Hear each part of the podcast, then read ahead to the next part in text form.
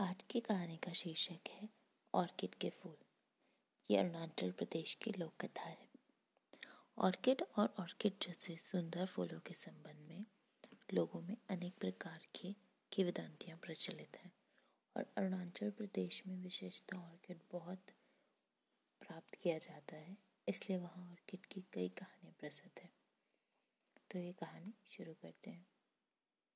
बहुत समय पहले एक बड़ा ईमानदार राजा राज्य किया करता था। उसके राज्य में ऊँचे ऊँचे पहाड़, घने जंगल हरे भरे बगीचे कल कल करती नदियाँ और सुंदर सुंदर पशु पक्षी थे। राजा अपनी प्रजा का खूब ख्याल रखता था, अतः उसकी प्रजा बहुत सुखी थी। उसके राज्य में चारों तरफ़ खुशहाली ही खुशहाली थी। राजा के परिवार में एक रानी और एक राजकुमारी राजा अपनी पत्नी और अपनी पुत्री से बहुत प्रेम करता था। धीरे धीरे कई वर्ष बीत गए। राजा राजकुमारी बड़ी हो गई। राजकुमारी भी अपनी माँ के समान सहृदय, कोमल और अद्वितीय सुंदरी थी। उसके रूप और सौंदर्य की चर्चा आसपास के सभी राज्यों में थी। राजा के पास आसपास के राजाओं ने अपने राजकुमारों के विवाह प्रस्ताव भी भेजे। लेकिन राजकुमारी विवाह के इच्छुक नहीं थी। अतः राजा ने किसी भी विवाह प्रस्ताव को स्वीकार नहीं किया। राजकुमारी का महल बहुत शानदार था। इसके महल के पीछे हरा भरा बगीचा था। इस बगीचे में बहुत सुंदर सुंदर वृक्ष थे, जिन पर बड़े स्वादिष्ट फल लगते थे। राजकुमारी प्रतिदिन प्रातःकाल अपनी सखियों के साथ महल के पीछे बगीचे में बैठती थी और काफ़ी देर तक वहीं रहती थी। बगीचे में टहलना राजकुमारी का सबसे प्रिय शौक था। राजकुमारी के महल में बगीचे में एक बावड़ी थी। इसका पानी बहुत साफ़ था। महल के लोग इसी बावड़ी से पानी लेते थे। बगीचे में टहलते टहलते जब राजकुमारी थक जाती थी तो वह इसी बावड़ी की मुंडेर पर बैठा करती थी। एक दिन की बात है, सुबह का समय था। राजकुमारी हमेशा की तरह महल के पीछे के बगीचे में टहल रही थी। उसके साथ उसकी दो सखियाँ थी। अचानक राजकुमारी को लगा कि कहीं आसपास बहुत बदबू आ रही है। उसने अपनी सखियों से यह बात कही और बावड़े के मुंडेर पर आकर बैठ गई। मुंडेर पर बैठते ही राजकुमारी की तबीयत खराब हुई और वह अचानक बेहोश हो गई।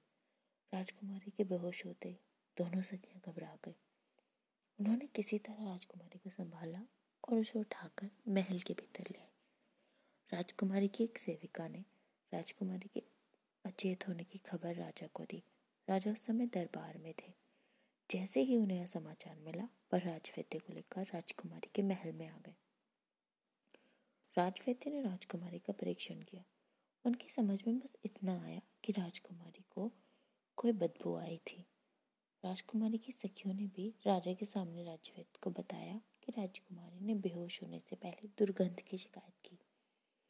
राजा ने यह बात मालूम होते ही अपने कई सैनिकों को बुलाया और उन्हें दुर्गंध का कारण मालूम करने के लिए बगीचे में भेजा। सैनिकों ने बगीचे का चप्पा चप्पा जान मारा, लेकिन उन्हें कुछ नहीं मिला। अचानक एक सैनिक की दृष्टि मरे हुए एक मोटे तगड़े अधखाए चूहे पर पड़ी। उसी चूहे से हल्की हल्की दुर्गंध आ रही थी। संभव रात को कोई पशु चूहा ले आया होगा। आधा खाकर राजकुमारी के बगीचे में छोड़ गया। यह सोचकर सेवकों ने तुरंत राजा को खबर दी। राजा ने शहर के बाहर चूहे को जलाकर ज़मीन में गाड़ने का हुक्म दिया और राजकुमारी के सिर पर स्नेह से हाथ फेरने लगा। दोपहर हो चुकी थी, पर राजकुमारी अभी भी अचैत थी। धीरे धीरे एक सप्ताह हो गया। राजकुमारी को अभी तक होश नहीं आया। था राजवैद्य उसे तरह तरह की औषधियाँ दे रहे थे, लेकिन उस पर किसी भी औषधि का कोई प्रभाव नहीं था। राजा रानी और राज्य के सभी लोग बहुत दुखी थे और ईश्वर से प्रार्थनाएँ कर रहे थे। एक और सप्ताह बीत गया, लेकिन राजकुमारी अचेत ही रही। इस मध्य राज्य ने अपने राज्य के अन्य वैद्यों तथा पड़ोसी राज्यों के वैद्यों को भी बुलाकर उनसे परामर्श किया और राजकुमारी को बहुत प्रभावशाली औषधियाँ दी। लेकिन सभी बेअसर। राजा और रानी दो हफ़्ते से राजकुमारी के पास बैठे थे। उनसे अपनी बेटी की हालत नहीं देखी जा रही थी। ना ही वैद्यों की समझ में आ रहा था कि क्या करें। एक महीना बीत गया। राजकुमारी अभी भी बेहोश थी। उसका सुंदर गुलाबी चेहरा पीला हो गया था। और आँखों के चारों ओर कालीमा छा गई राजा रानी राजवैद्य और उसकी सखियाँ सभी हिम्मत हार चुके। अब सिर्फ़ ईश्वर का सहारा रह गया।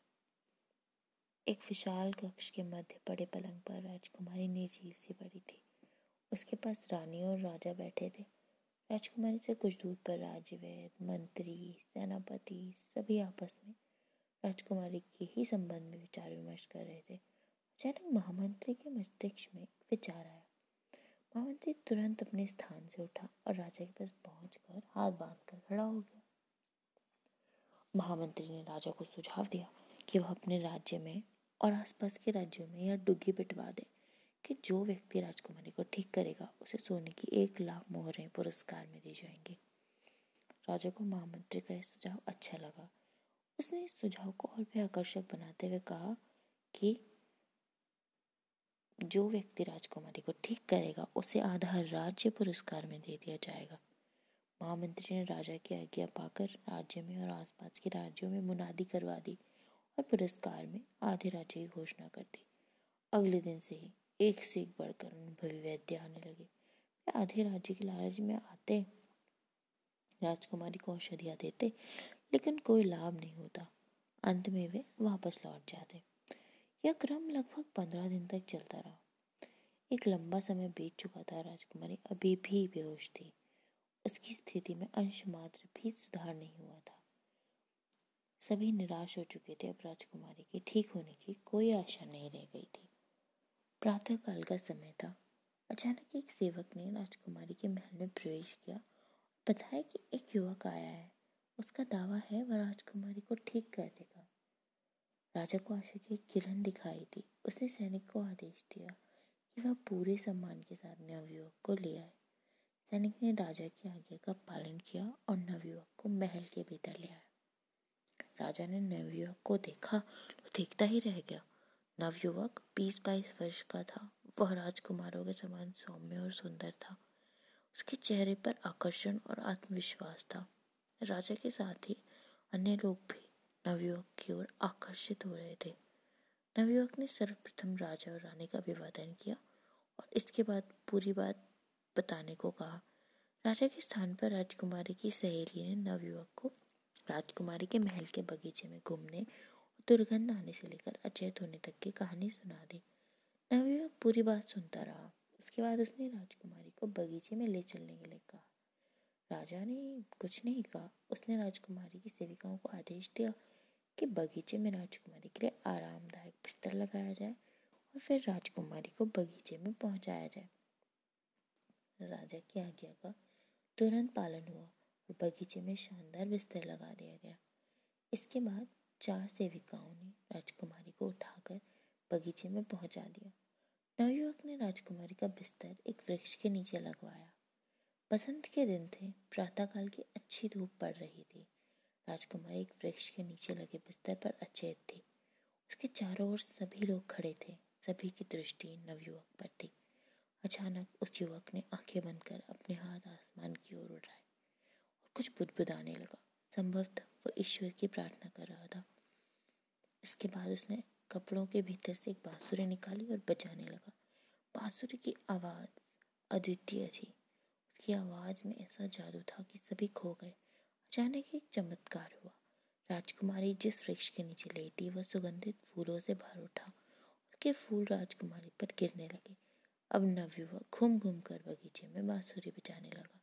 वह बांसुरी बजाते हुए जिस वृक्ष के नीचे से गुजरता, वह फूलों से लज जाता। इसी समय राजकुमारी को होश आ गया।